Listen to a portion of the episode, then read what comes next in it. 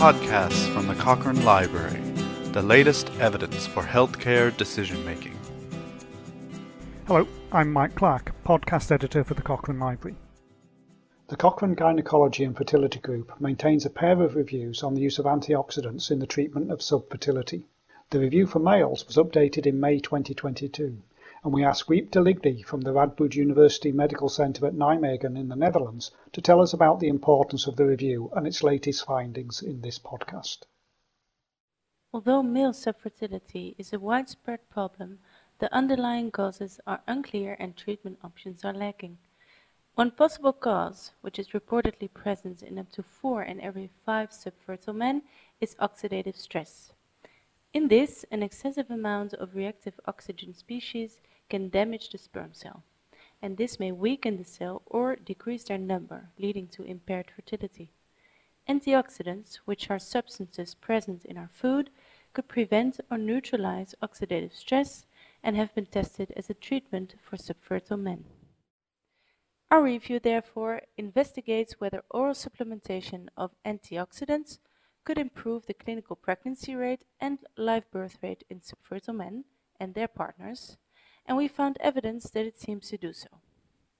In the previous update of this review in 2019, we concluded that there was evidence that treatment of subfertile men with antioxidants could improve live birth, but that this evidence was of low quality and based on small studies. Now, 3 years later, we've added another 29 studies, which brings us to 90 studies and more than 10,000 couples. These studies investigated 18 different types of antioxidants, or combinations of them, and compared them with placebo, no treatment, or another antioxidant supplement. Unfortunately, though, despite recommendations made in the last update, there are still very few studies reporting clinical outcome measures. Only 12 of the 90 studies reported on live birth, but when their results are combined, these show a statistically significant benefit of antioxidant use, based on 246 live births from 1,283 couples. Clinical pregnancy rate was reported in 20 studies, and based on data from just over 1,700 couples, we found significantly more pregnancies in the group using antioxidants than in the control group. We also wanted to look at adverse events and side effects, but these were poorly reported.